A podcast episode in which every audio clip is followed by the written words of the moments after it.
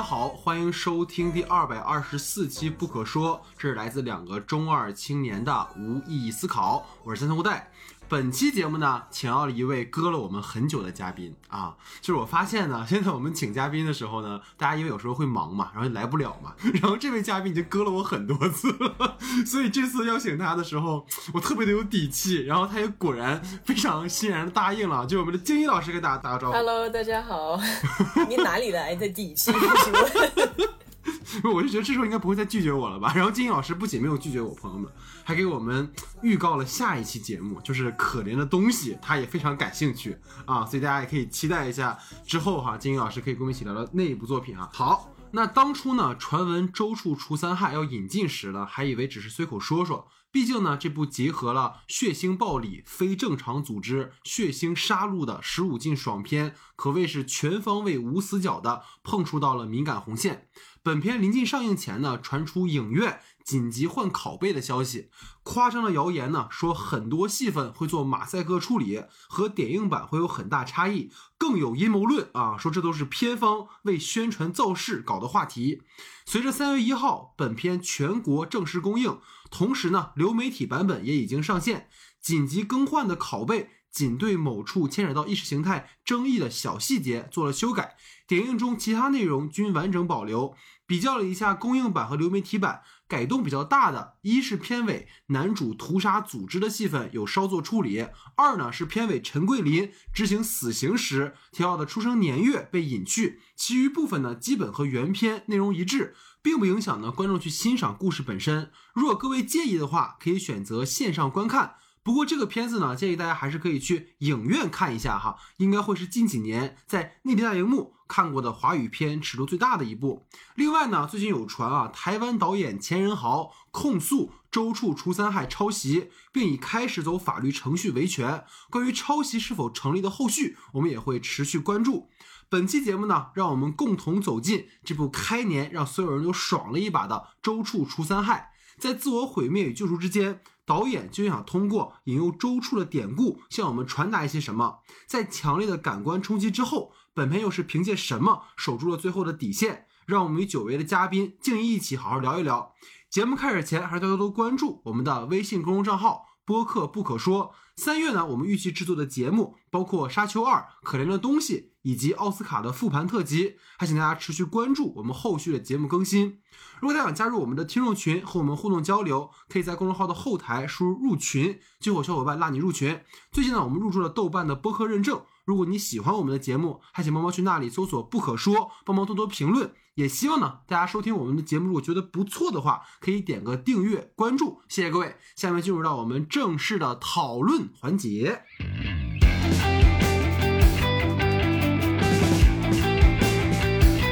好，下面进入到我们的话题讨论环节。那今天的第一组话题呢，是由我来提出的哈。那关于第一个话题啊，就是本片的讨论呢，许多都集中在影片对于出自《晋书·周楚传》以及《世说新语》中有关周处除三害的典故的这个引用上。那古书中的记载呢，是一兴的百姓。皆传周处与河中蛟龙、山上白虎合称为当地三害。百姓呢经劝说，让周处动了杀蛟龙和白虎的念头。结果呢，周处在杀蛟龙的时候呢，多耽误了几天。百姓们以为借三害互害能够三害皆除。结果呢，周处杀了白虎、蛟龙，返乡后发现自己也是当地人眼中的祸害，幡然醒悟啊！之后呢，就去吴郡找了陆云，自此呢，去掉了身上的恶习，改过自新。所以想问问静一哈，是如何理解本片与周处除三害这个传说的关联，以及导演为什么要这样的设计？想听听你的看法，你请。其实周处除三害，我在查这个故，因为我之前不太知道这个传说。嗯，对，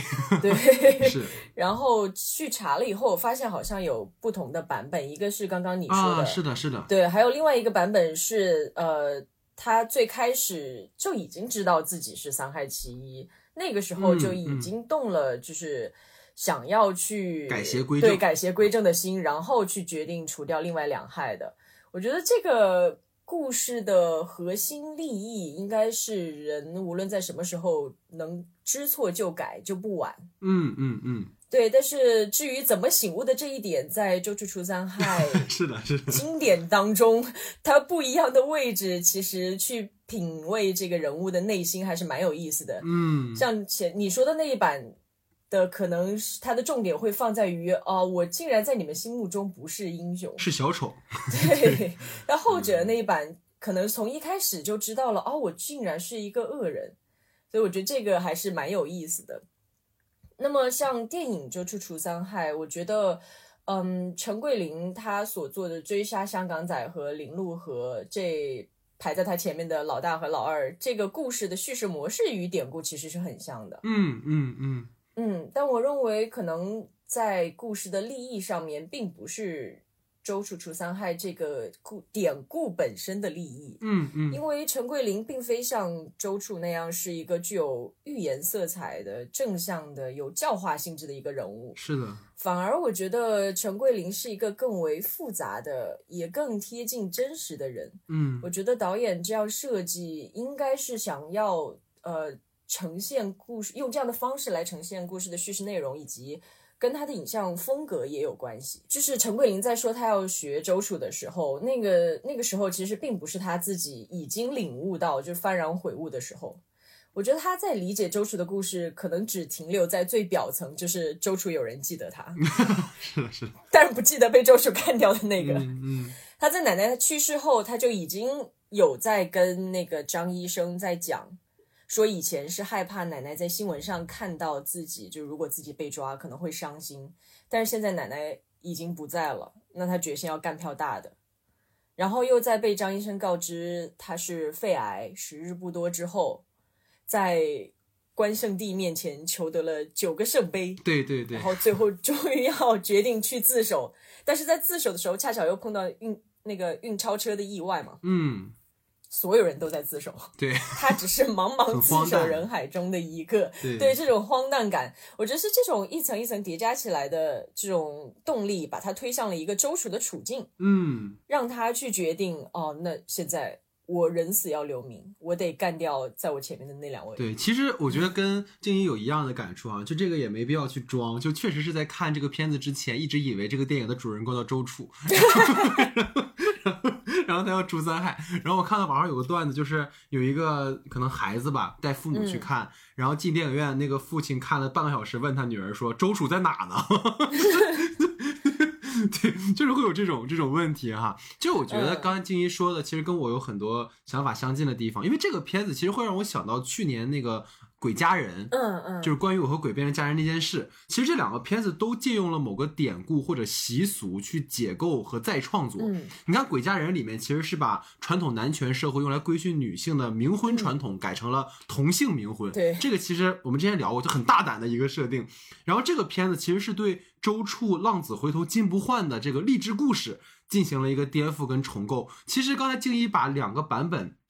周处醒悟那个点，其实都简单跟大家去做了一个分享，其实很有意思。就无论是他事前还是事后，其实我觉得导演可能，或者是说当年的作者，都是更偏向于相信人性本善的。嗯，就是当周楚意识到自己其实是恶人，或者是在他人眼中是恶人的时候，他的自我判定就是 OK，那我要行善积德。但是其实这里面我会发现，陈桂林在故事里是完全不同的设置。所以你看片中的陈桂林，他自称是当代周楚，其实他就把排名比自己靠前那两个人当成了白虎跟蛟龙嘛。所以他展开刺杀的原因，其实就像刚才静怡说的，他是为了证明我有价值。他其实不是去忏悔他有他的这个所作所为的，就跟你看影片的中段跟结尾有两个细节，都是周树非常急于的想要对外宣称他是能够杀掉那些比他排名高的通缉犯的。所以我总结整个陈桂林的旅程，其实是就不是救赎之旅，而是因为陷入了自我身份的存在焦虑里面那种病急乱投医。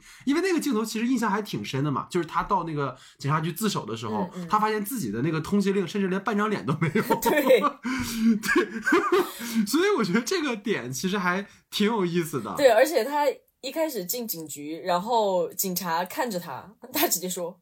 我陈桂林 好像所有人都应该知道他陈桂林是谁。然后警察说：“啊，陈先生啊，你那边请。”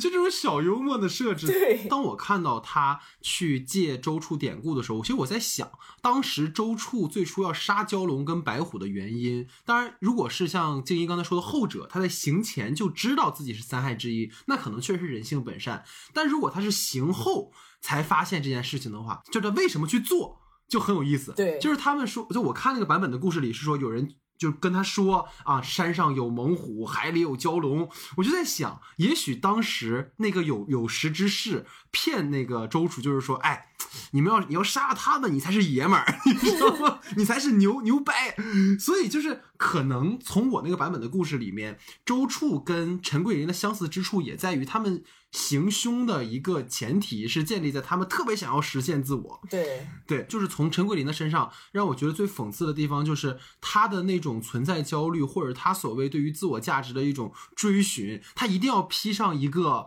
就是所谓周处浪子回头金不换的一个佳话，去合理化自己的行为。嗯嗯其实你就发现，今天有很多很多的事和人都是这样，就是挂羊头卖狗肉，就是明明你其实在做一件不义的事情或者不道德的事情，但是也要用那种冠冕堂皇的理由去合理化自己的行为。嗯你小到一个个人，大到组织机构，其实都是这样。我觉得这可能也是导演有意去，就是可能讽刺跟批判的。就包括可能你回到周处那个故事当中，就是周处在知道自己被视为三害的时候，竟然是自省和内疚。嗯就是可能也是因为我有点脏啊，就是 就是我在想，如果是我被人骗了，就是说，哎，哥们儿，你去杀猛虎，嫌你贼牛掰，你回来我们都可佩服你了。然后我九死一生除蛟龙，结果我发现我才是小丑。对，其实我的，对我我当时看到这个故事，我我内心也在想，就是如果我是周处，我以为我在做一个善事，做一个英雄的举动，而且我也真的是九死一生，然后最后逃出来了，结果发现你们其实是想要我跟这两这二害一起去死，然后我就想，要是我，我就把当初劝我那个人也给弄死。全部杀掉？完了，咱俩太阴暗了，你这整的，对，就是你看到这个片子里面，陈桂林其实两次被骗，嗯一次是他被尊者骗了，他干了什么呢？他屠杀了整个机构。对吧？嗯嗯他另外一次，他是知道自己没得绝症，但那个时候他已经被判，他已经被捕了，而且他已经被判了死刑了。嗯他其实没有办法不接受这个处境。嗯所以我在想，如果后一次他得知自己没有得绝症，他有没有被抓的时候，他会不会那么心安理得的就受刑？我觉得也是要打问号的一件事情。嗯，对，我觉得啊，就可能相较于典故里面，就是作者可能对人性幽暗是抱有某种乐观态度的。嗯就导演在片子里面显然对人性是特别悲观的。就是如果没有刚才静怡说的那些前置条件，外婆离世、被告知绝症，这个十恶不赦的凶手根本就不会有所谓的悔改之心。而且更狠的就是，即使你有这么多前提条件，他还是克制不住对那种名声啊、荣誉的渴望，依然决定在自首前杀人。嗯嗯就即使你杀的是恶人，但怎么都轮不到你法外制裁。因为我个人是认为，就是如果分成两段看，他前半段是在对香港仔的这个追杀的过程哈，我觉得在对香港仔这段追杀的过程当中，其实导演在这里放了一个很老套的英雄救美的一个情节在这里，是是是然，后有可能他也意识到了这个很老套，于是又套了一层，原来小美的妈妈也是被香港仔英雄救美，就是这样。然后替呃，小美的妈妈愿意为香港仔顶罪。我我是觉得他这里可能是想要去破掉一个这样的老套的故事，所以又加了一层，也是想要通过这样的方式来表达，其实有可能小美的妈妈她觉得自己是被救的那个美。自己的价值可能不在于此，而是所以她后面小美不是在说说我妈妈呃帮她顶了罪，然后因为她希望所有人都知道这个毒是她卖的。嗯嗯嗯嗯。然后当听到这个故，事的时候，陈桂林其实连着问了两个为什么。嗯嗯，对，对，然后他这两个为什么，我觉得就挺好笑的，因为他自己 可能对当这件事情放在他人的身上的时候，你就会觉得嗯，为什么要这样做？啊，但其实他自己本身也在做这样的事情，是的，是的放在他者的身上可能会觉得哦，这个事情听起来好像很疑惑，但是放在自己身上，就有种那种很莫名的所谓的自主意识在替自己去做选择。我觉得 可能也是用这样的方式，是来去拆解陈桂林这个人身上人性的复杂，他的迷茫吧。嗯，我觉得是还是挺有意思的。就是除掉香港仔本身，我觉得可能对于陈桂林来讲，他都没有太想这个意义到底是什么，也许只是一个数字而已。也许是我我我猜，也许可能导演是想要让小美成为这个意义的一部分，但是我个人是不太买账。所以这个话题的总结来说，就是我当时在看完这个片子，或者是对应到周处当时的这个呃真实典故，我觉得最有意思的就是殊途同归的一点，就是无论周处还是陈桂林，其实你观众看完都会有某种警示的作用。就周处的故事，我们自然不必说了。陈桂林，你看，就是虽然他大杀特杀，但最后他其实被依法执行了死刑。他其实是在向大众传达一种很正向的价值观，就是无论何时，其实暴力都是不被允许的。就无论你如何粉饰和美化你自己行为的正当性，你最后都还是要付出相应的惩罚，你还是要无法逃过法律的制裁。所以这个其实是，我觉得他虽然表现的很过火，但他那个底线是坚持的非常非常明确的。啊，这是我觉得这个电影还做的蛮有意思。就你相比于说周楚的故事里面去过度的渲染人性的良善，其实陈桂林的故事是他展现出了人性的幽暗，又起到了教化作用，而且还是在这种如此有爽感的类型化的故事当中。所以你就相较于那些纯粹说教的故事，其实还是蛮精巧的。啊，就是我我的观感。对他这里没有再去最后，其实他的落点也没有落到一个。就是特别有教育意义的层面，它可能更多的是带给观众，让观众去思考，去自己去判断，就是这个事情，呃，陈桂林做的事情是否是正确的。那有的人可能觉得啊，他大杀四方也很爽，然后也那些人也该死。但有的人也可能会去思考，就是那既然他还是最后还是会被绳之以法嘛，那这个其实私刑的这种。东西是不应该存在的。对啊，所以我觉得相对来说，可能他就在这方面好像坚持的还蛮好。我觉得这可能也是为什么这个片最后能在我们这上映的一个原因吧。对，所以这是我的第一个话题啊。然后我第二个话题就是，在我看来，其实这个片子刚才我们也提到，它不断的讨论跟谎言相关的话题。比如我们简单复盘一下，黑衣啊，他骗陈桂林说他得了绝症，然后陈桂林呢自我欺骗说，哎，我是当代周处啊，通过杀通缉犯来实现自我价值的彰显和救赎。然后尊者所在的这个，我们不能说那两个字啊，但就是非正常组织啊，通过投毒跟洗脑来骗取无辜之人。的钱财，你就会发现片中的角色好像都活在某种精心编织的谎言当中。所以想问问静怡怎么看待这个片子里对谎言这件事情的一个处理？我觉得其实还挺巧妙的，因为哎，现在不是很流行一句话叫“世界就是个草台班子”，最近节目出镜率很高，这句话你知道？对，就可能我们所处的世界就是这样的一个世界。嗯嗯，但是这种这些虚假的东西，我觉得在故事当中，这些虚假的东西恰恰又成为了推动人物真实的内心去往前进的一个动力。嗯，像张医生他的谎言，其实是类似于呃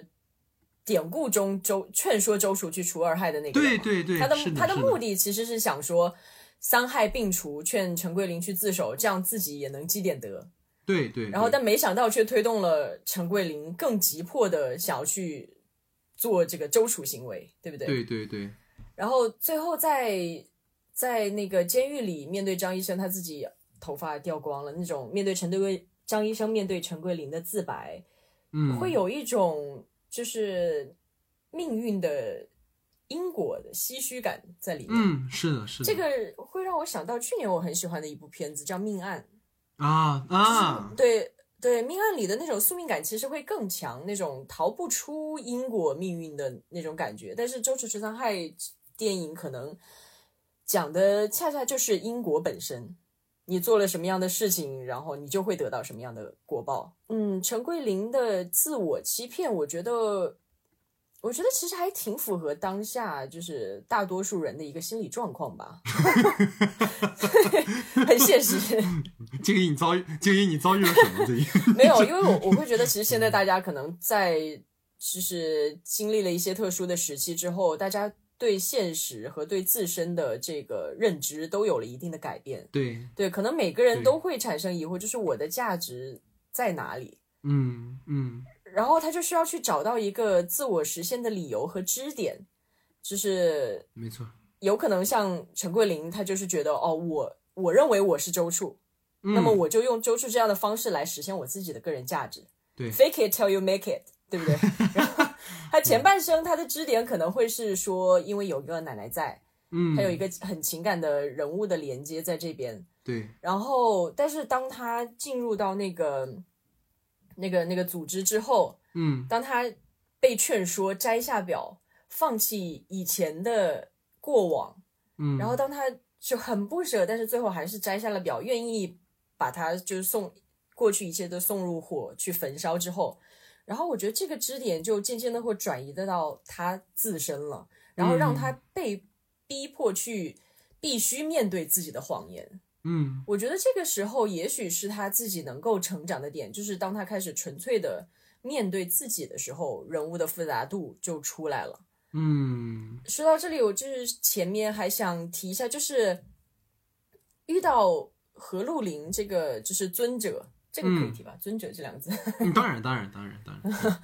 其实我觉得那一段其实还挺挺有意思的，因为他、我会觉得啊，他是一度让陈桂林有了归属感的人。对，因为呃，在前期的时候，陈桂林只觉得自己要死掉了，然后在这边又得知我要来杀掉的 Number One 陈呃林路河他已经死掉了，死他了，嗯，对，已经死掉。那我现在我我的目标没了，我要追求的是什么呢？对对对，然后又突然没有没有那个自我追求对，的忽然没有了方向，对对对然后又在这一套就是尊者为他精心设计的这样一个骗局当中，像众多信徒一样，深信自己啊、我是我的那个癌症是可以被治愈的，嗯，我以前犯下的种种的错、种种的罪孽，然后现在在这里是可以被得到净化的。嗯所以他他就决定要从从内心开始决定要抛弃过去的一切，重新开始，包括他把自己的枪啊，还有那些东西全都打包埋起来，就是埋葬过去。然后那场一边说着我是罪人，那洗礼的那个片段啊，那个演技真的是顶到头了，我觉得很厉害。就是说我是罪人，对不起世界，然后一边接受众人的抽打，对对，真的非常好。因为我觉得那个时候陈桂林他是真的有一瞬间确实是在忏悔。嗯其实，呃，怎么说呢？尊主说的那套话其实很有道理。他我觉得尊者说的我每一套话都很有道理，你知道吗？对他说的话，就是他的话语是没有任何问题，而且在那种场景下，我觉得其实很多人都很难不被触动。对的，对的应该来说，可以呃，算是营造出了某个人生中重要的顿悟时刻。嗯，然后再加上癌症神奇的康复，在群体当中获得这种短暂的平静，我觉得他可能觉得自己在那里已经找到了某种价值，而这种平静的、没有过多欲望的生活就是意义本身。嗯嗯嗯嗯嗯，但是，对，但是就是为什么他后面又能有那个转变，发现这里的不对劲？我觉得他是因为正因为他将就是关注点重点落在了关注自身，而不是欲望。嗯所以他不仅认知到的是自己是个曾经是个罪人，我现在要做一个好人，而是全身心的关注到自己的处境上、自己的感受上。嗯所以他这种关注自己的东西反馈到了另一个人的身上，就是那个小胖。对，当小胖开始也跟他一样吐那个叫什么黑黑水，黑水腹吐黑水，嗯嗯嗯 嗯，他第一反应不是说啊，这个人他应该受到洗礼与净化，他是不是也有什么罪罪孽在身上？嗯，他的第一反应是他是个人，他的生命受到了威胁，对，然后他需要被救治。我觉得这个是电影里面陈桂林的一个成长点，嗯，但是又很讽刺的是，让他成长和有所改变的东西是个假的。对对，尊者的那些话语啊，他说的，包括那首歌，真的太好听了，我最近都要听命反复，这样的旅程，对我最近每天都要听好多遍，啊，真的特别特别治姐愈，姐醒醒姐，醒醒，就已经被洗脑了。所以我觉得人都是被这种贪嗔痴所困扰，你只有抛弃过往，放下执念和欲望，才能得到真的救赎。是，可能真的相信了尊主话的人，只有陈桂林。嗯。可能连尊者他本身都不相信他自己说的那些话，其他人只是迷信了尊主这个人，以及里面有一些利益关系在里面。啊，我觉得静怡提供了个非常好的视角，因为当我在思考谎言的时候，可能更多还是思考谎言本身。但其实谎言其实就意味着一种错位嘛，嗯因为他把真相跟你虚假的那个那句那个话，其实是一个错位。但你会发现，这个片子里的错位又何止局限于谎言？除了刚才我们聊到的，像黑衣骗陈桂林，他是希望陈桂林去自首，但陈桂林去杀人。那尊者所希望陈桂林理解的，跟陈桂林真的理解的，又是有偏差的。但这就是人的复杂性，就是你真的很难，就是真的完全百分百的让你的意图被对方理解到，而你无法就是去控制一个人他思维的丰富和去展开更多的联想空间。所以这就是陈桂林。其实我觉得这个地方也必须要夸，就阮经天，就你刚才说他被抽打的那场戏演得非常好，那场戏他一定要痛彻心扉。因为只有痛彻心扉，他才能在后面被骗之后，才会有那种屠杀的那种本能。就是老子都已经 都给你了呀，你说你这样搞我是不太对啊，这样就 对我觉得这个是刚才静怡说的。所以其实，在最后，他虽然看似从面子上、表层上，他又回归了杀戮，但他的内里里一定是发生变化了。对吧？所以我们如果这么理解的话，可能就回应了刚才我说他在知道自己没有得癌症之后又慷慨的赴死，其实也未尝是这样。可能他真的是在这次洗礼当中意识到了自己过去的恶，嗯他确实想要去救赎，但他又发现说，哦，其实我是被骗了，嗯那一切可能就是像关老爷说的，他就是命，他就是我的圣杯。哦，我觉得可能这样其实会让这个故事变得更加的理顺一点，也会让前后这个所谓的呃所谓类型的这种不统一，可能会有更有一个读解的空间。不过这个是后面静一的话题哈，我可以先回到我们这个谎言的部分，嗯嗯，因为其实我想聊的一个点是谎言，其实我们经常会讲有善意和恶意之分嘛。当然也有人说你只要撒谎，无非无非好坏。相较来讲，我们刚才说黑衣的谎言是劝陈桂林自首嘛，他是劝恶人悬崖勒马，是给自己积阴德。但尊者的谎言，我们知道他就是完全为了满足一己私欲，他对他人造成的只有伤害。但刚才我们也经由刚才静一分享的，就是片中经由陈桂林这个不稳定的受骗对象，他其实有意在呈现一件什么事儿，就是无论你出于什么目的的欺骗，但你只要是谎言，都有酿成更大悲剧的可能性，对吧？就像刚才我们讲说，黑衣的目的跟陈桂林实际做的，和尊者希望吸纳陈桂林成为他们的一个战斗力，结果他发现自己做的是引狼入室，而且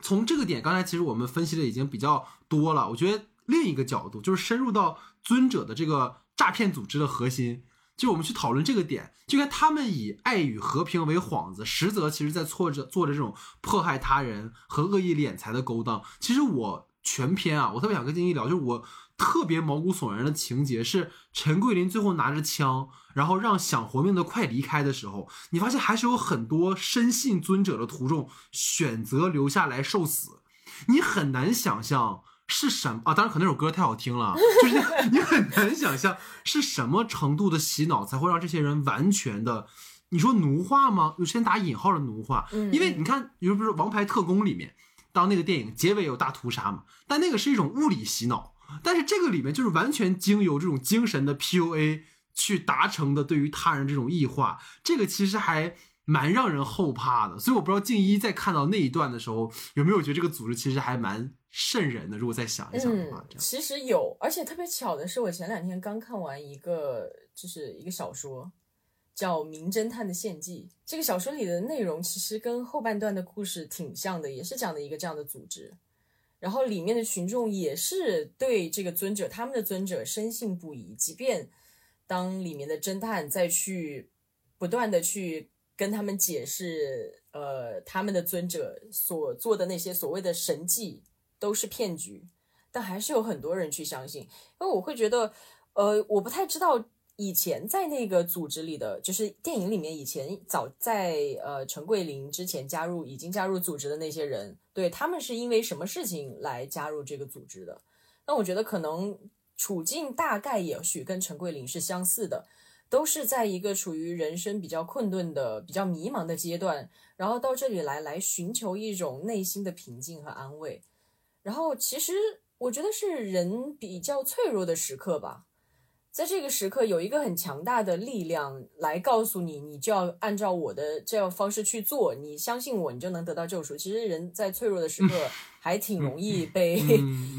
被迷惑。对，因为你知道我在看最后这段的时候，就会让我想到柏拉图的洞穴预言。就你看陈桂林就特别像那个出了山洞，然后看到了影子外世界的那个囚徒。他说：“哎，我这都是假的啊，哥们儿回来，我告诉你们真相。”结果所有人对他就是一种群嘲和攻击。就你眼看着，就刚刚你说的，陈桂林戳穿了尊者的谎言，然后甚至还说了你们这个大哥其实是通缉犯的身份。但那些认定了尊者是真神的人，他就是柏拉图所说的洞穴里面那些认定了影子就是世界的真实的囚徒。他们是根本不会相信的，嗯，所以就这个真的是你一想到关于今天你在互联网世界里那些可能深陷于自我隔绝的信息茧房里的人，其实真的很难，或者你也根本不愿意走出来，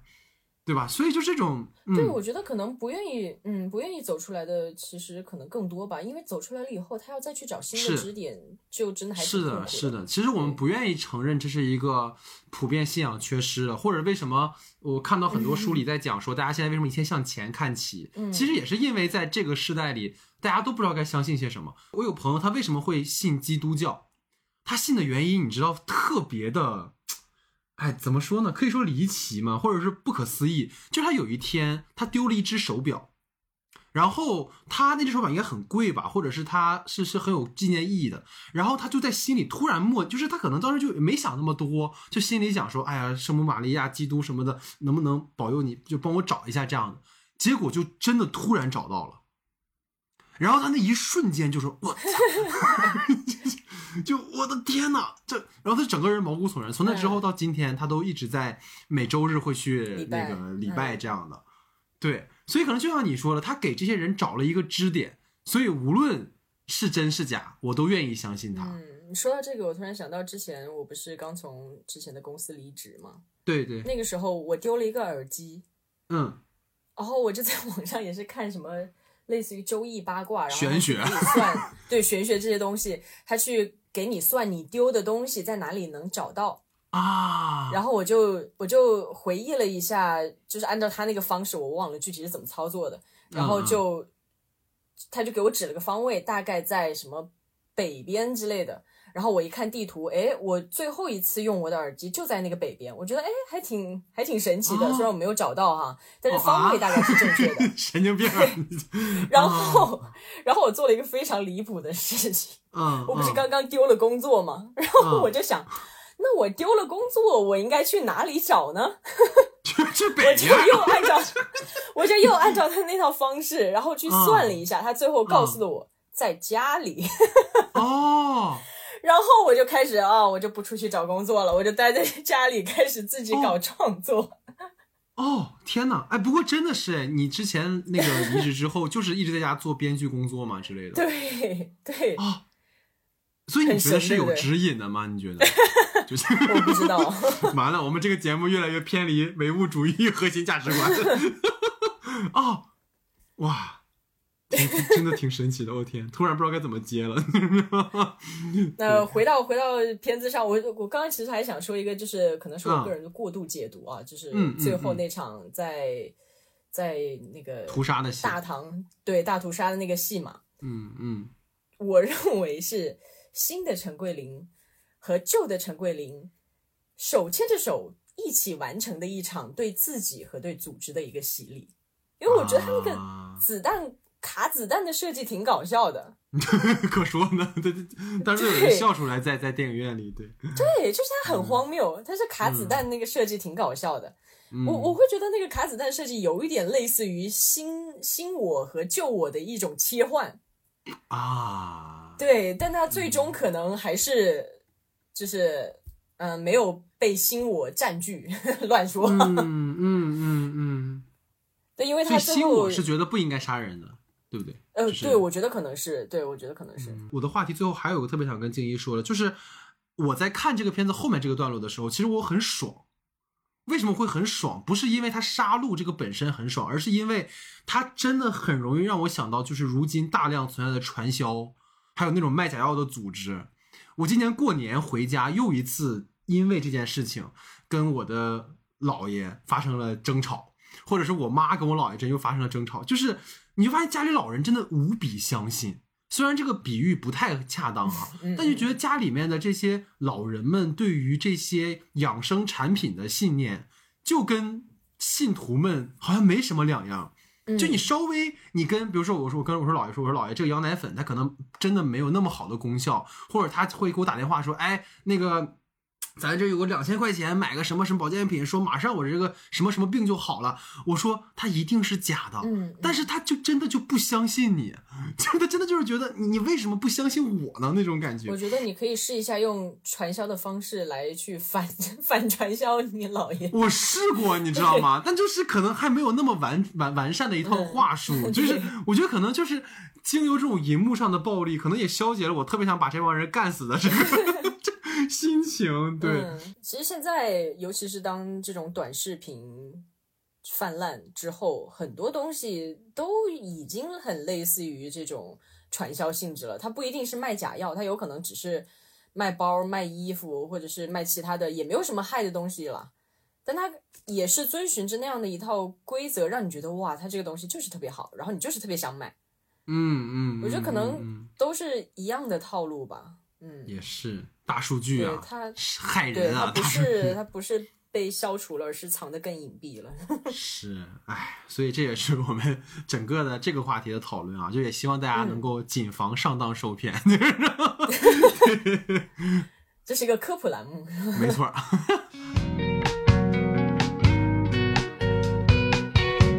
好，在我的话题之后呢，进入到静一老师的话题时间，你请。这部电影呢，其实还有挺多风格上的一些讨论的，因为它前半部分有特别浓重的，就是香港警匪片，然后后半部分的文戏又特别的台湾片，嗯，絮絮叨叨，絮絮叨叨。就想要问一下，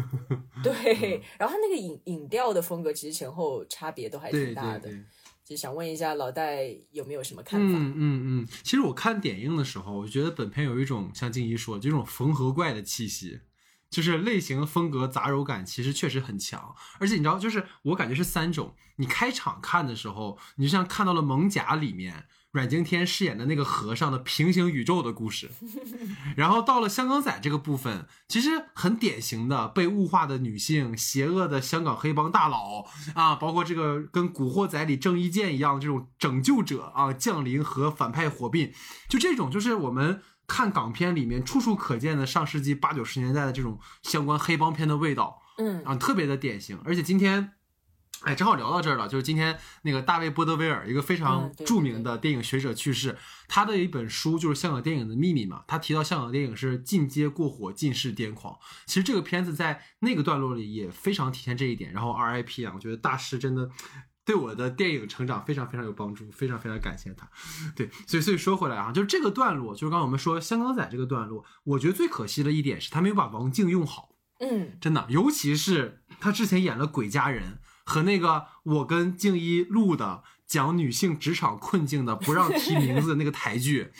哎，你看看啊，就明明挺简单七个字儿，被我叭叭拆成这样式。就它其实是一个当代就中国台湾这边非常好的从内部瓦解男性权威和性别规训的一个女性身份的代表。对，但到了本片之后呢？我们的王静老师，我们的静宝又被简单化成了一个没有反抗意识，然后沦为大佬养女，甚至是性奴的存在的这样的一个角色。就我觉得这套对于性别偏见的价值观。其实还蛮老式的这种直男癌港片的风格的，对，是对。其实很巧，就是那个不让提名的那个台剧，就是我跟静一聊的时候，其实你会发现王静在那个剧里的角色也是经历了一个从附庸权力到自我意识觉醒、勇敢揭发职场生态中不公存在的一个非常具有女性意识的角色，所以就是。当然，如果大家想听我们那期完整节目的话，可以在公众号搜索第一百九十期节目。既然这是刚才这个部分，就静音觉这个部分，你的感觉？对，其实呃，我的感受跟你是差不多的，就是他在女性角色的塑造上面，其实还挺挺老套，然后特别单一，然后简单化再去处理。可能就像你刚刚前面所说，是想可能这样的设计是一切都是为了要去塑造。陈桂林这个角色，所以反而把其他的角色就是简单化的去处理了吧。嗯嗯嗯嗯，其实最后的那个死刑的片段我是很喜欢的，嗯但是但是他前面小美在他临死前，小美过来给他刮胡子那段，说实话，我我不是很理解哈，因为我觉得他他这这个行为，首先我不懂他为什么一定要来做，也有可能是报答救命之恩，这个还 OK，但那个警察。嗯 那个警察我就更不理解了，就是他会带着小美过来，一起来帮他去完成这样的一个事情，而且这还不是陈桂林本人要求的一个嗯什么临终的事情，纯粹是小美自己想要做这样的一个事情。是然后我觉得他这个举动会让我觉得他前面是在提他妈妈，就是被香港仔拯救之后替他去顶罪这个事情，会有些许的让我觉得你这个行为其实有一点类似于你的妈妈。啊，按理来说，按理来说，我觉得是不应该的。他应该就是离开之后就好好的去去过自己的人生。对对对，然后之后可能自己开又重新开了一个发廊或者嗯什么也好，在电视上偶然看到过这样的一个呃陈桂林被处死的处决的这样的一个新闻，然后可能淡然一笑，我觉得也挺好的。对，但是我觉得，难道是导演为了想要给陈桂林有一个什么感情上的出口吗？嗯嗯嗯，所以我就觉得还挺挺奇怪的。但我觉得可能最有可能的是为了让他走的时候能够穿上那套西装。因为他那套西装真的太好看了，它就像一衣架一样。天呐，我看他从开始出场穿那套西装，然后剃了一个就是圆寸，然后到他后面那个临死前又穿上那套西装，整个人哇，我全程我就姨母笑，你知道吗？那个金英老师，你把你的那个哈喇子稍微擦一下，真的 非常好看。对他他的哦，他的西装造型特别好看，而且他最后的那段，嗯，可能稍微有点偏哈。我我其实挺喜欢他最后受刑前那段慢悠悠的吃完东西、抽完烟。啊，其实那一段有一点 callback 前面他在那个组织里一样，就是打扫打扫清洁啊、吃饭啊，就特别平静。我全篇唯一一个感动落泪的时刻是在最后，医生问他要不要打麻醉，他说不要。嗯，哦，我不知道为什么我的点很奇怪，然后我这里就突然一下就 就是眼泪就要爆哭的，就是 对，眼泪就要落出来了。然后我觉得可能是因为在这个时刻，陈桂林他这个人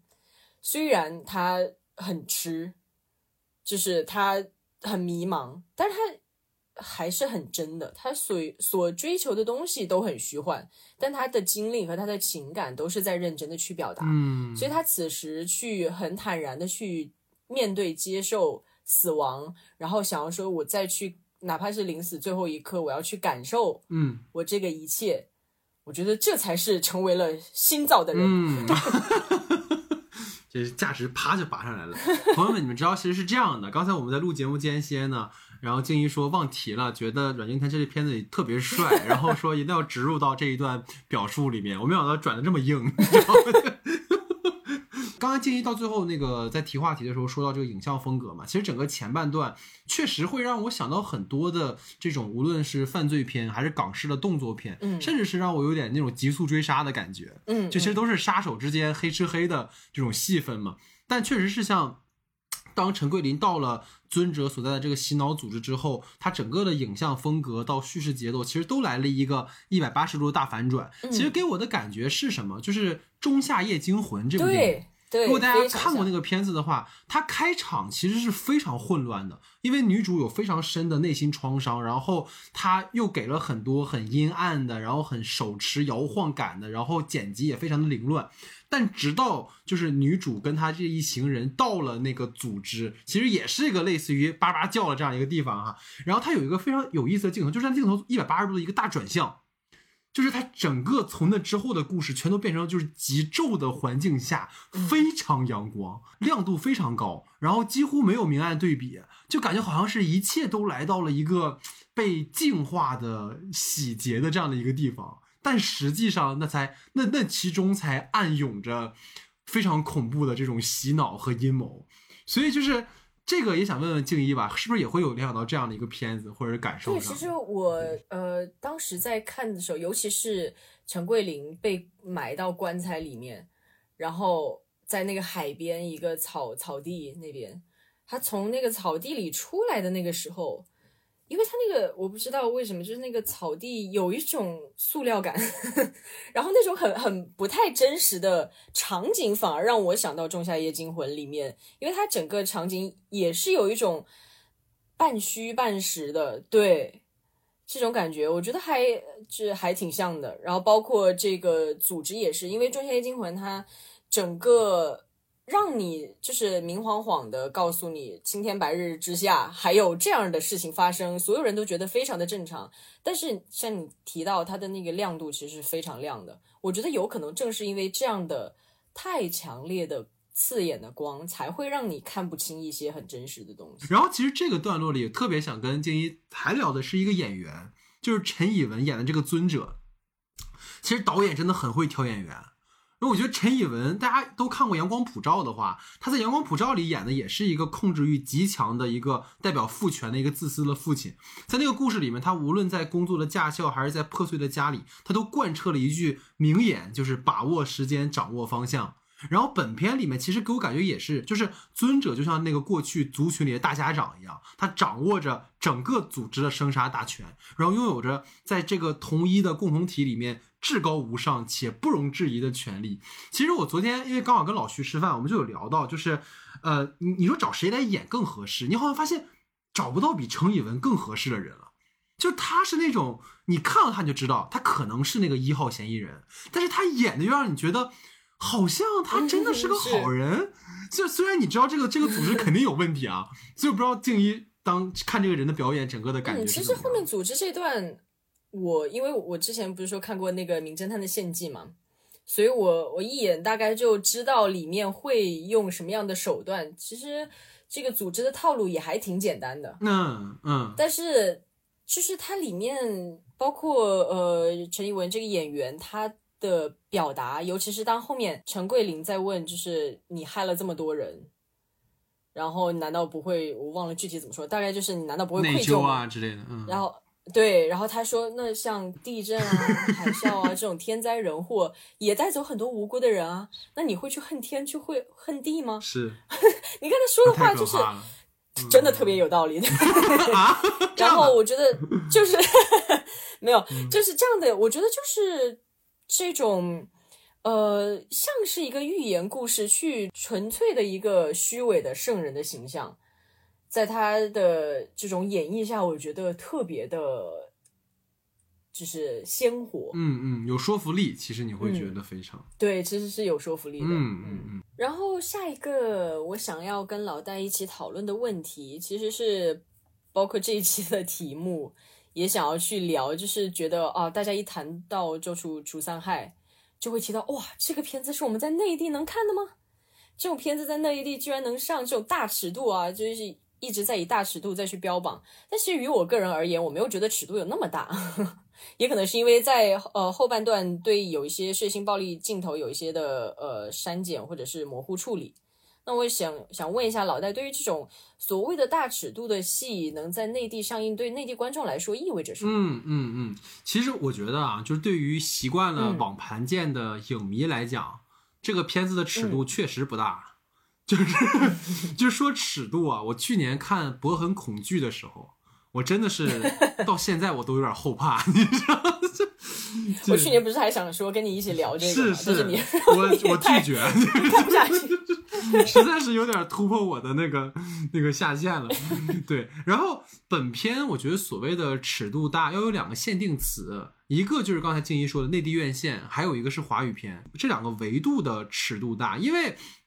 其实去年有一部电影叫《正义回廊》，嗯，然后我非常的喜欢，也是一部法庭戏，类似于说 R 级版的《罗生门》的感觉，嗯，但那个片子其实在香港是拿下了 B 级片的票房的一个历史记录，但在我们这儿是根本没不可能上的。所以说这个片子就是华语电影能够顺利过审，且在中国大陆地区上映的片子，能有如此多的。血腥啊，屠杀呀，非正常组织啊，性虐啊，虽然可能经过一定技术处理，但是确实尺度，你不得不承认，是近几年我们看过比较大的。包括从目前豆瓣的口碑发酵来看，其实大家讨论也比较集中在这两个点。然后关于公映版跟流媒体版的区别吧，这个其实刚才我们在开场介绍也稍微提了一嘴，就是结尾的屠杀戏，它确实是没有原片做的那么直接，因为原片它其实是有陈桂林用很多全景去拍他直接给人爆头的戏份，包括很多人说有一个镜头换的很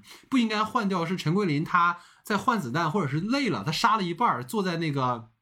台阶上歇了一会儿，然后起来继续杀，就是这个可能是很荒诞的，但可能这些在咱们这儿稍微还有一点点突破底线，所以删掉了。然后当时我听过最离谱的其实是说王静在片中其实是有露点镜头的，啊，然后，但是今你今天看来，其实都是造谣，而且我说实话，王静真没必要为这个角色牺牲这么大。对，那倒是。哦，我感觉是这样，所以就是据说本片在技术审查的时候，其实对许多片中呈现的细枝末节的内容都做了一些隐去跟删改。就像我们他们有做了一个比喻，我觉得挺好，就是那个呃《壮志凌云二》。当时在咱这儿为什么最后没过审？是因为片方不愿意把那个某地区的旗删掉，嗯嗯嗯嗯，所以才没没办法那什么。所以咱们这个其实是它大部分的有问题的地方，其实都已经做出都抹掉了。然后你知道，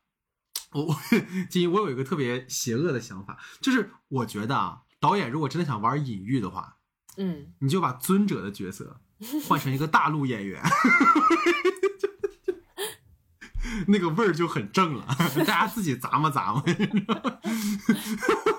对，就就包括其实从这次的换拷贝事件，你真的可以看见，就是国内观众真的苦没有分级制久矣。不过你知道，从早年间我们讨论分级制到今天，其实我们都明白一件事儿：分级制其实就跟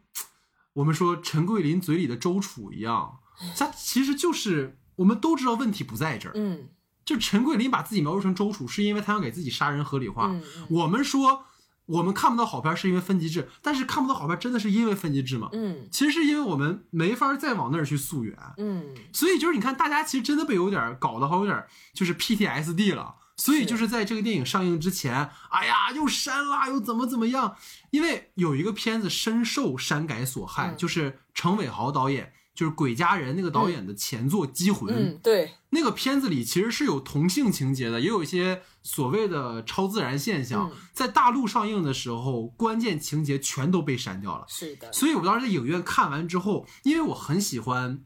目击者之追凶导演再讲前面的作品，所以我以为就就抱了很高的期待，又是张震又是张钧甯的。结果看完之后，你就觉得我花钱看阉割版，真的就是有点有钱撑了的感觉，你知道吗？所以就是这也是大家为什么这次在可能因为换盘这件事儿发酵这么大的一个原因吧。所以也回到静一吧，看看你的你的想法。嗯，对，其实我跟你的呃感受是差不多的，因为当听到就是他的一些宣传啊，包括看过的人去评价他，就是尺度大这些，然后我也在想，我想，确实这个尺度是比目前能在内地荧幕上看到的影片的尺度大了很多。然后我在想，之前有还有没有类似的？然后想到的也是你刚刚嗯提到的《机魂》但他的那个删改嗯其实、呃还很因为它致命对很很致命，它里面有关于什么邪术啊，一些科技伦理啊，嗯，然后包括同性的尺度，其实，在经过删改之后，可能有些人能隐隐感觉到一些东西，但是如果真的没有那么敏锐的观众，他可能就是觉得哦，那也许就很对，也许就这样了，对。但是，但是我其实这些片子都是港台的片子，不是内地拍出来的，嗯嗯，所以也像你说的，我会觉得，呃，追根溯源的那个东西吧，就是时间久了，对，时间久了之后，可能内地的一些创作者也都已经习惯了要遵循怎么样的一个规律，然后再去、嗯去进行创作。我会，嗯我我是会在想有没有可能，嗯，少一点自我阉割，但是这也不是我我说了算的，是。对。是，就是它其实这个片子上映之后，你知道会有一种更加混淆视听的感觉，就是你愈发难判断那个点在哪儿了，因为本来我们就没有明确的标准，然后这个片子让你感觉好像哎都可以，好像可以，对你知道上一次这么大尺度的电影可能还是主旋律电影。就是主旋律电影里面可能会有炸胳膊、炸腿儿，然后血腥就是砰那种，但是你在这种真的很很难见到，所以你就会觉得，哎，可能大家以后又会，但可能就是为了把你大家搞得更混乱，你知道吗？总而言之就是这样的一个感受吧。对，所以这是我们整个的主体话题哈。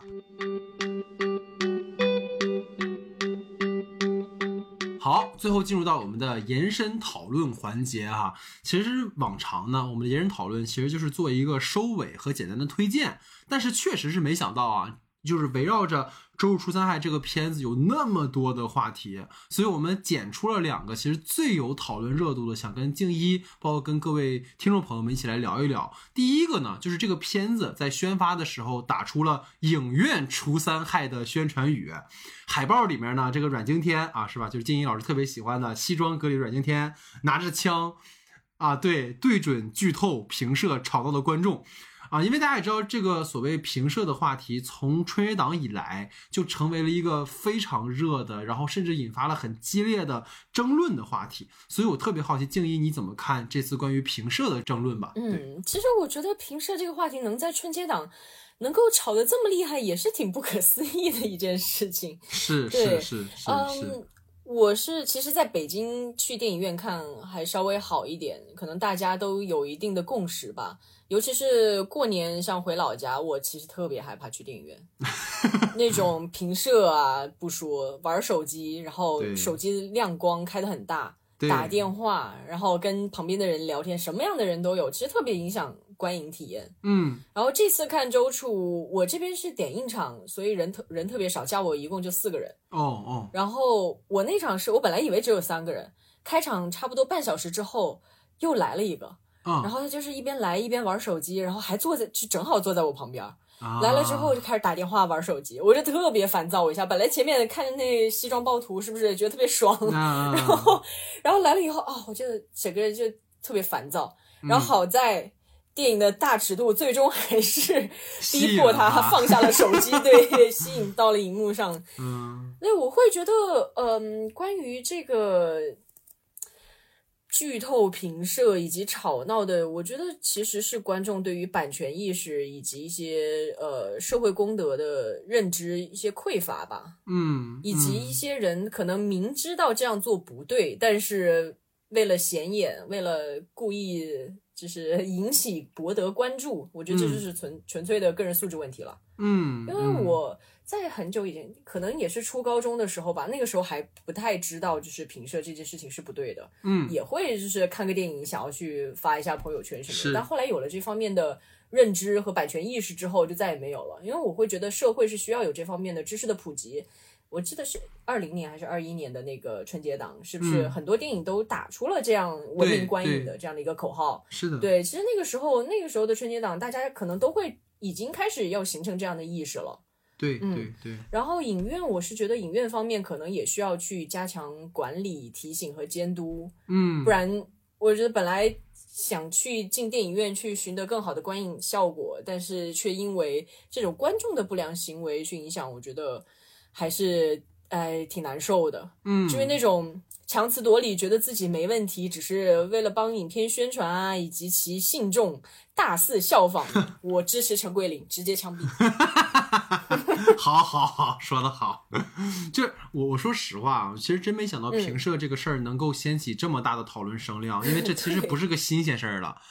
啊，而且无意冒犯啊，但你确实你观察这些年，从疫情以来，当然不是，但甚至它不是疫情了，只是作为一个坐标，就是一旦。某个社会讨论里卷入了饭圈文化，嗯，它其实很容易把原本的理性讨论变成捍卫我们家哥哥正当权利和党同伐异的骂战。就我这里要防杠声明啊，就很怕大家就是有有敏感的，就是我觉得喜欢 idol、喜欢歌手、喜欢演员都没有错，我也喜欢。但是不得不说，确实有一些极端不理智的粉丝会把偶像的一切都当成是对的。就是当我们去讨论影院礼仪的时候。人家会说你是矫情怪，啊，说，哎，这官媒都说了，平社不违法，你叭叭个屁呀！你就是，一旦这种理性讨论落入到后真相的情绪宣泄，其实真的就像静怡说的，没必要聊了。就是因为在一七年三月颁布的电影产业促进法里面是明确规定了，就是你不能对放映电影进行录音录像。啊，拍照没有归到里面，可能确实没啥大不了。但确实像静怡刚才说的，我看一部电影的时候，旁边有一个人，屏幕亮度很高，那你说，按那荧荧幕片亮度也是高的呀，那荧幕亮度再高，也不会高过你手上那个亮度的，你一定会影响旁边的人。这个道理其实很简单，就你你看电影的时候，你后面有一个人坐着不得劲儿，哐哐踢你凳子，然后你受不了了，回头骂人家，人家说你矫情个屁呀，你不觉得对方在无理取闹吗？对吧？虽然说它看起来是一个物理意义上的，一个在观观赏的一个精神意义上的，但它其实给对方造成的困扰和伤害其实是一样的。包括我们在春节前啊，包括春节后，像波米也好呀，或者是我很喜欢看的一个三号厅检票员工，其实他们都对评社呀，包括影院礼仪的事儿，其实有做过回应。因为影院作为一个公共空间，它确实需要注意一些社交礼仪。你所谓评社大声喧哗、踢凳子、开灯找座，这其实都会对他人产生困扰。这个是道德问题，他当然不能把你抓进局子里，也没法真的像陈桂林那样一枪崩了你。但是从版权保护的意义上来讲，可能我确实也没有资格站在道德制高点上去谴责评社的人。毕竟我看的电影大部分也是盗版网盘看的。但至少你说，在内地大荧幕我们看到的电影，评社是不是会对他人的创作是一种不尊重的行为呢？你知道静怡这个事儿，我为什么一定要放在这跟你讨论？因为我觉得。他最让我愤怒的，其实是在官媒当时说评社不违法的第二天，嗯，对，春节档的电影里直接就直接会有人影院全程直播，哇！我当时看那个新闻我都窒息了，就是就再一次因为评社的事情证明了一件事儿，就是电影在咱们这儿就是快消的娱乐产品，就是不需要什么版权保护意识，也不需要公序良俗，但这种摆烂的态度确实是不对的。我我当然，你像我初高中的时候，我记得。泰坦尼克号重映的时候，然后 Jack 跟 Rose 在这个船头，然后你侬我侬，我确实也拍了张照片，但当时我确实是不懂，但但确实是，哎，但那个不是三 D 吗？就三 D 我也拍，但但确实你随着你长大，你懂得更多了，或者是说你确实会有一定的教化，就是你会发现，你无论作为一个行业的从业者，你还是作为一个影迷、一个普通观众，确实是我觉得沉默只会纵容一切持续扩大化的发生。就跟波米说的，下次再有这种情况，大家就要去找那个根源，就谁在评社，谁在影院大声逼逼，就大家一起去阻止他。你一次两次、十次百次，即使我们说百次千次，你都还只是在有限范围内。但我觉得只要你去行动，可能就会有改变的可能。对，所以这个是我觉得这个话题我们想跟大家去分享的一些一些观点吧。然后第二个特别想跟静一聊的就是。因为大家刚才也听到金一有意无意的提到嘛，他之前在公司，然后离职之后，现在更多的是因为基于这个大师的 点醒，然后他在家里工作，然后也因为家里工作太忙碌了，所以导致很多节目都不得不爽约。所以我想聊的，其实因为静怡作为编剧嘛，然后这个片子其实最近也有很多的争议，是来自于说，呃，有个导演钱仁豪说他《周日出三害》其实抄了他自己的一个剧本《无法无天》，然后这个事儿他说自己是诉诸公堂了，具体怎么样，其实我们还要看后续。所以我很好奇静怡怎么看这样一件事情。嗯，其实我在看完周楚的第二天就已经在网上有看到这样的言论了哈，当时还没有这么大规模的，就是。呃，一些公众号去直接的、很严谨的再去报道，对，只是有一些传闻。然后看了，就昨天吧，看了一下，就是公众号的报道，我感觉啊，个人，我个人感觉有可能是真的，因为从他列举的种种有点实锤证据，对，从他列举的种种证据来看，其实，嗯，还还相似性其实还挺大的，对。然后，包括后半部分的那个呃台湾气质，因为呃黄金甫是香港导演嘛，对吧？然后包括他之前拍的一些，基本上都是以香港为背景的一些故事。然后后半部分在呃台，就是后半部分的那个台湾的那些戏，对对，台湾那些戏份，然后包括他的影像风格，其实真的还挺挺台湾，台湾气质很重，嗯，对。然后，但是我又看具体看了一下那个他的报道里面的一些内容，我觉得这件事情可能抄袭只是表层的东西，嗯嗯，后面可能跟权钱利益相关的可能才是重点。那具体他最后会怎么去判定这件事情到底是什么，这个也不太好说。嗯嗯，对对，因为因为我我觉得想跟静怡聊，是因为当然我们说他后续真的有没有抄袭，其实我们在这讨论再多，其实也没有意义。但我我觉得有一个点我比较想跟静怡聊的是，钱仁豪他本人说“无法无天”这个大纲最早是在微博跟部落格上有发表过。那其实就算你黄金府真的看了或听你讲了这个故事，顶多我们说是江湖道义上的这个不够不够哥们儿。但毕竟，可能在对方听到这个事儿的时候，其实这故事也没有版权保护，然后也没有申请专利，所以你很难把它定性为剽窃、抄袭。而且我看到有就是新闻报道说，在台湾那边其实没有“抄袭”这个词儿，你只能说重置或者改制。改制，对对，所以你就更难告他剽窃了。所以这个就是我觉得蛮有趣的，因为我想到了一个片子，是今年奥斯卡的一个入围影片，叫《坠落的审判》嘛。它里面其实也有讲说，亡夫生前和妻子分享了自己的小说 idea。那么这种情况下，妻子把这个 idea 拿过来做了创作，算剽窃吗？这个其实很难讲。所以我觉得这个事儿可能对于业内的人来讲，或者对于整个行业的启示，其实是尽可能在作品立项之前慎重的发给别人看。就是毕竟这个行业更多，我觉得静怡肯定很懂，就是它是君子协定比较多。哎，静怡，我这有个项目，你看看。防君子不防小人。对，但是你碰上有不要脸的或者有道德瑕疵的人，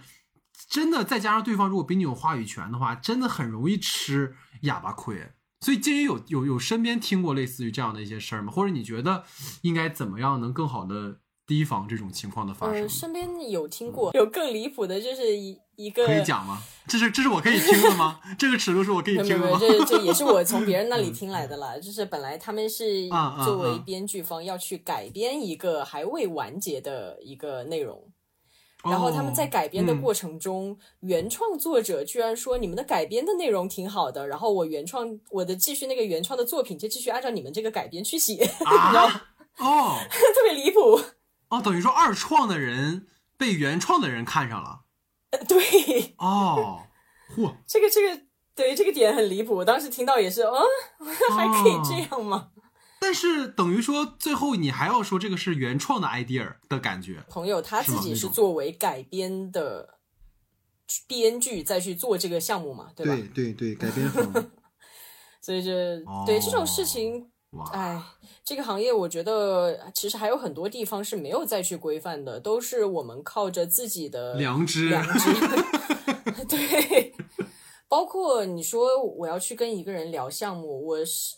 什么东西都不给他看，人家也很难去就是记住或者对去判断这个东西是否好。那你多多少少就会去给人家一些这种东西。那给到什么程度？给多了吧，你会你会担心有这样的隐患，对。但是给少了，又好像觉得害怕人家没有能够很精准的 get 到你这个内容。所以就是真的是很难讲。其实我觉得比起去直接的去责备，就比如说这件事情中的哪一方，其实我想更多的讲的是，在这个行业内部，它其实有非常非常多的其实是隐形的规则。就像你刚才说的，那我如果不给他看点什么，确实是显得我的能力凸显不出来。但是你一旦给的多了的话，我又拿不到相应的报酬，其实对我是损失，而且我折损了时间，也折损了脑力。他没有对于编剧很好的保护，就像我们说前段时间编剧好莱坞罢工，其实也是因为他们的工会其实在背后起作用。那我们其实所有的从业者被分割成了一个一个个体，在他们自己的小房间里，你真的很难说找到一个能够保护他们权益的组织。所以这可能也是一个需要去完善的东西吧，要不然确实就像这个导演现在说，你就算再怎么讲，这个片子现在确实已经上映了，它的票房收入已经有了。也真的很难给他相应的赔偿，对，况且你还是自己发在公共的媒体上，你说，包括我们自己做做节目还好，你说之前以前写文章的时候，人家就是直接把你的文章摘过去了，然后就是名字一改，那你哪儿收礼去啊，对吧？你没法说，这就很洗稿啊什么的，就是太太平太反反太太常见的事情了，所以各位也是，无论你从业是哪个行业吧，有点这种。自己的内容产出的保护意识，总归是好的，对吧我？觉得这个事情也可以跟前面那个评社的呼应一下，就是对于版权意识的重视吧。是是是是是，就是大家因为可能习惯了看盗版，所以不会有这种感觉。但其实对于创作者来讲，真的是毁灭性的打击。包括周楚这样的电影，为什么我们说你要去影院看，是因为你只有看了，片方花这么大劲儿有票房收益，他才会继续引进这样的电影。如果说你不去看，那以后更看不到这样的片子了。对吧？你说我又临时换盘，又过审，搞得特别的辛苦，最后你告诉我你要看盗版，那这这确实是，哎，得不偿失的事情了哈。嗯，对，所以我们最后一个部分哈，其实是我们延伸讨论的一个呃习惯操作啊，就是推荐一个影片。那其实呢，在今天讨论周日除三害的时候，我跟静怡其实提到了很多电影，就好像是说这个片子会让我们想到很多很多跟它风格相近的影片，无论是在某个情节意义上的，还是某种类型意义上的。所以想听静怡推荐一部吧，就是你在看完周日之后，有没有哪部电影让你想到的，想推荐给大家去一起看一看的？可以听你分享一下。其实刚刚也有提到，就是呃，二三年郑宝瑞执导、林家栋主演的《命案》，啊，嗯嗯，对嗯这个我是很想，我我个人很喜欢。本来之前想要说去参加年度十佳讨论，又想要提这个，可说呢，对，但是因为因为时间关系，所以就在这里推荐给大家吧。它嗯，呃，不能算是典故改编，但它里面有一些有关命理学的一些说法呀，然后我觉得可以算是某种传统的东西，因为感觉像咱们现在，尤其是这几年，越来越相信玄学了。对，然后它里面是讲述了一个看相师和呃一个杀人犯之间的故事，然后有关风水，有关改命，但是最后又可能归于到一个天命不可抗的这种很唏嘘的感觉上面，对我觉得大家可以去看一下，这个是我很想推荐的。然后其实还有一个剧，因为说到尺度大，我就想到了另外一个剧，是 根据爱伦坡小说改编的《恶社府的崩塌》啊，是网飞出品的同名的剧集，算是奇幻恐怖类型的吧。它里面也是像刚刚提到的这种宿命感的故事，讲一个家族如何的，就是兴盛起来，然后又连续在一周之内，然后孩子一个接一个的离奇死亡。它里面的那个血腥场面和尺度，那个才叫大。但是它的拍摄 也是非常的美，我推荐大家如果能够找得到资源的话，也可以去看一下。对，所以这是静一的推荐哈。就我推荐的，刚才我在节目里其实也提到，其实这个片子在之前我们的节目里，在早早一百期之前的节目里吧，提的也比较多，就是《仲夏夜惊魂》，就是确实是那个片子给我的触动非常大，因为那个导演他之前拍的《遗传厄运》啊，包括之前的作品，其实也是恐怖片。那他之前的恐怖片其实还是较为传统的那种，比如说诅咒啊，或者是说整个氛围的营造是比较昏暗的。但是《仲夏夜惊魂》确实是把这个极咒的概念玩明白了。就包括之前，其实诺兰导演在拍《白夜追白日追凶》的时候，就是失眠那个片子，他其实也是在冰岛或一个极昼的环境下一个犯罪悬疑片。我觉得在这种场景情境的选择下，其实就已经对于传统的那种所谓的恐怖类型做了一个很好的改写。然后加上这个片子，其实它最恐怖的地方，并不是说鬼神的点，而是说他把一些人的思想进行控制。当所有人的思想被同一化了一到了某种程度的时候，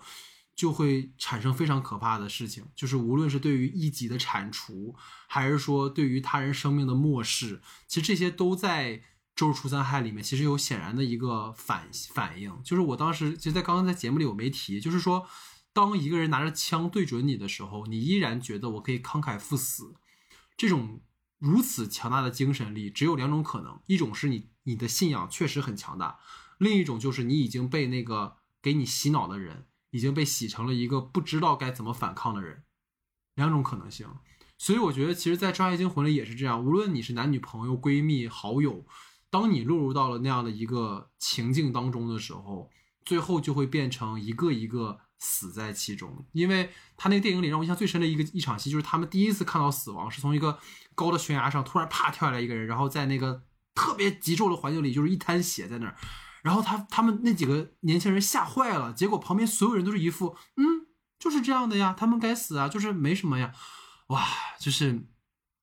让我真的在看这个周周楚的时候，尤其是周楚他整个后半段的故事，也是在这种呃就是很弱明暗对比的一个强光的环境下的呈现嘛，所以让我印象还蛮深的。所以重新给大家就又回炉推荐了这个《仲夏夜惊魂》啊。所以就以上吧，就是我们整个的第二百二十四期节目。然后呢，也是非常开心嘛，然后能够在年后哈跟静一去好好聊聊这个片子，因为当时 静一虽然说啊说这是我是在这个朋友圈看到静一发了看了点映，然后就把他拉了过来，但实际上呢，确实是觊觎和静一啊录节目很久了，然就是扎正好对我每次都先答应，先答应就是你说，又又就是你。说你要扎的彻底一点吧，我可能还没那么难受，你知道吧？就给你一点，然后又不给你，你知道吗？就就勾的我。这就是 PUA 的手段，我告诉你看，别说 你若即呵，若离你是你才是尊主啊！你是静一尊主，对 对，所所以非常开心嘛，能跟静一讨论这个片子啊，我觉得大家。呃，肯定在看完这个电影之后，会有各有各样的感受跟体会，然后也非常欢迎各位，然后能够在我们的评论区跟我们分享你们的体验，然后也跟静一在这儿哎，之前其实我对我们嘉宾经常会做这样的事情，就在节目里面邀约，让你很难拒绝。毕竟你也是有节目的听众粉丝的嘛，对吧？就是想跟静一聊聊可怜的东西吧。我觉得到时候因为可怜的东西，嗯因为我现在一直还没看，最近手头事儿比较多，但我听说这个片子在豆瓣评论区已经炒疯了。啊，就是对对，跟那个莱斯莫斯的初衷本意好像有非常大的背道而驰，嗯然后也非常期待后续吧。如果能邀请金英，我们再好好聊一聊哈。对，所以以上嗯，反正我先答应哎，在这儿。可说呢，你是 对，所以以上就是我们整个的第二百二十四期节目，感谢大家的收听，感谢静怡的参与，感谢大家的时间，我们下期节目见，拜拜。